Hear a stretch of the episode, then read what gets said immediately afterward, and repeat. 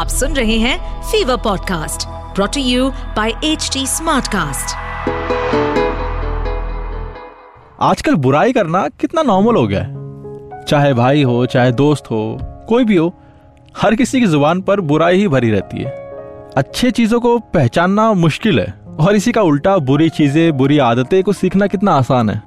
हमें किसी व्यक्ति की अच्छाई ढूंढनी पड़ती है लेकिन बुराई बिना ढूंढे मिल जाती है, जबकि हमें पता है कि लोगों को बनाया तो भगवान नहीं है, उसमें कोई ना कोई अच्छी चीजें भी होंगी, बस ढूंढना पड़ता है। जिस प्रकार मक्खी शरीर के किसी भी अंग पर नहीं बैठेगी, वो सिर्फ घाव या जहाँ पर गंदगी हो वहीं बैठेगी, ठीक उसी तरह इंसान भी बुराई ही देखता है अच्छाई को छोड़कर।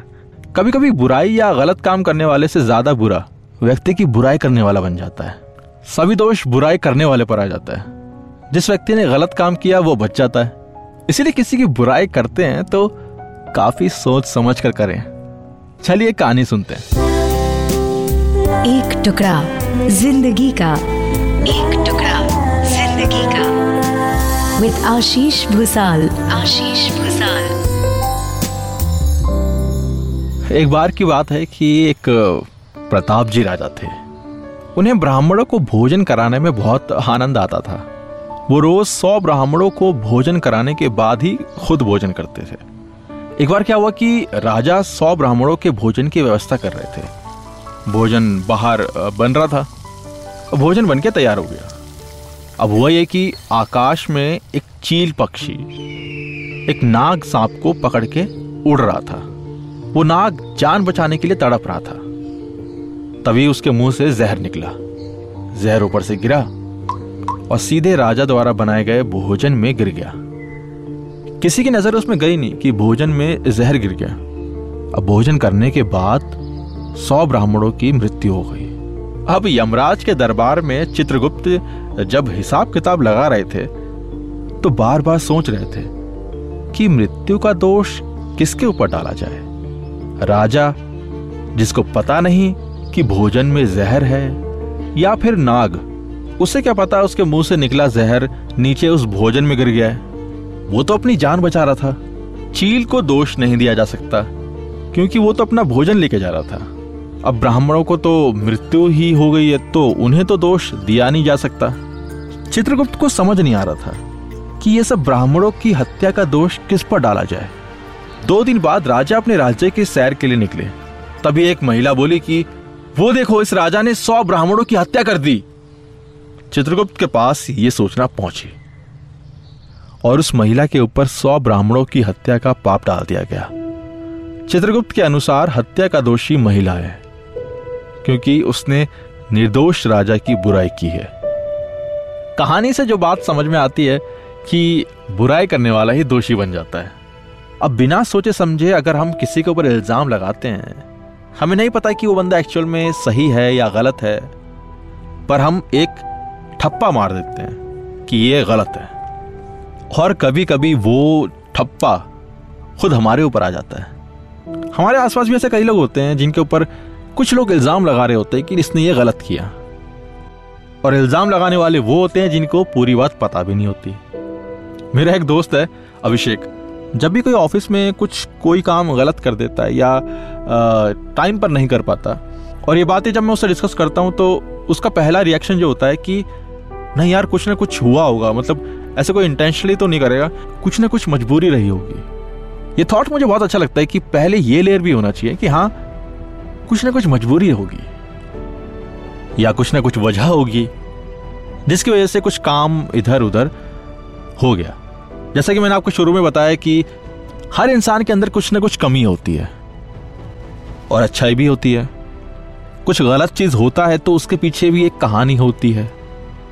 बिना सारी बात को जाने, बिना उसका निष्कर्ष निकाले, हमें अपना राय, हमें अपना थॉट नहीं देना चाहिए। अच्छा, एक सवाल है कि बुराई कौन करता है? ये होते कौन लोग हैं बुराई करने वाले?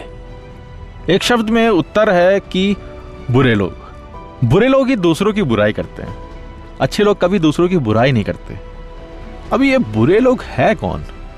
मेरे दोस्त, बुरे लोग होते 3 टाइप के।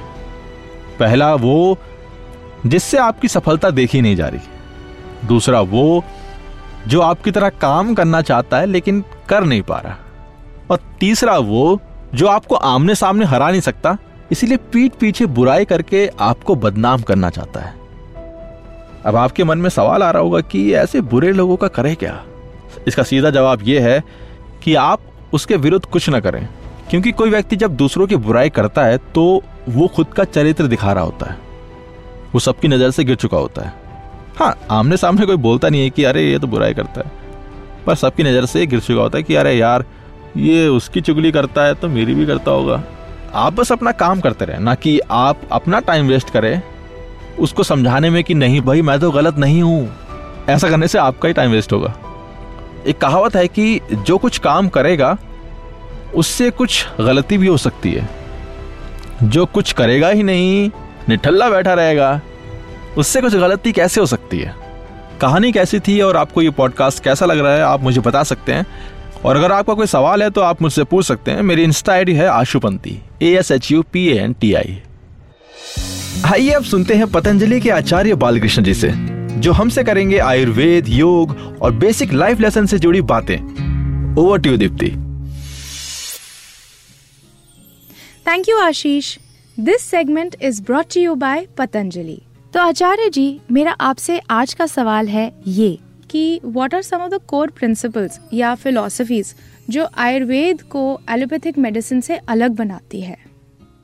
जब से इस धरती पर आदमी ने आंखें खोली और थोड़े बहुत जो उसने ज्ञान विज्ञान जो भी एक चीजें उसको थोड़ी बहुत उसका बोध हुआ है, उसी टाइम से आयुर्वेद। और आप कहेंगे कि फिर आयुर्वेद का क्षेत्र कितना बड़ा है, इसके ऊपर भी हम बहुत बड़ा काम कर रहे हैं, क्योंकि पूरी वर्ल्ड के अंदर, हम पूरे विश्व के अंदर यदि हम बात करें तो क्या वो आयुर्वेद ही पूरी दुनिया में है क्या। जड़ी बूटी चिकित्सा जो पद्धतियाँ हैं उनको हम आयुर्वेद नहीं कह सकते, हम तो कह सकते पर दुनिया नहीं कहती। यानी वहाँ पर भी जड़ी बूटी चिकित्सा पद्धतियाँ हैं जहाँ आयुर्वेद शब्द से भी लोग परिचित नहीं है, आज परिचित नहीं है। क्या उनका उद्भव वो आयुर्वेद से ही हुआ है, कहीं से उसका संबंध आयुर्वेद से जुड़ता है क्या। इसके ऊपर हम लोग वर्ल्ड हर्बल इंसाइक्लोपीडिया के माध्यम से बड़ा काम कर रहे हैं और बहुत सारे वॉल्यूम्स पब्लिश्ड भी हो चुके हैं। दुनिया का एक तरह से समझिए कि हर्बल ट्रीटमेंट जो जड़ी बूटी चिकित्सा अनुसंधान के विषय में वो सबसे बड़ा ग्रंथ है। लगभग हमारे 111 वॉल्यूम हो जाएंगे, वो 125,000 पृष्ठ, 1,25,000 पेज, वो अपने आप में बहुत बड़ी चीज़ है। तो वह हमने भरसक प्रयास किया है कि दुनिया में कोई भी ऐसा पौधा भी ना छूटे जो औषधि के रूप में प्रयोग किया जा रहा है या प्रयोग किया जा सकता है, या जिन रोगों के लिए जो पौधे प्रयोग किए जा सकते हैं। दोनों बातें, एक तो ये पौधा प्रयोग हो रहा है जी, कोई कर रहा, पर वो कितनी चीजों के लिए प्रयोग कर रहा है, उस पौधे की कितनी संभावना है। यानी एक पौधे तक पहुंचना, एक एक पौधे तक पहुंचना और उस पौधे के क्षमताओं को जानना। पहले तो मैंने आप तक पहुंचना, फिर आपको जानना, आपके रूप को कि कैसे हो, जो भी अच्छे बुरे। कई बार आदमी तो एक ही आदमी कई बार बहुत अच्छा लगता है उस समय और फिर बुरा लगने लगता है, पर पौधे ऐसे होते नहीं है, वो हमेशा एक से ही रहते हैं। वो आदमी में ये फितरत है, पेड़ पौधों में नहीं है, ठीक है ना, कि रूप आदमी बदलते पौधे नहीं बदला करते, तो वो तो जो है वही है।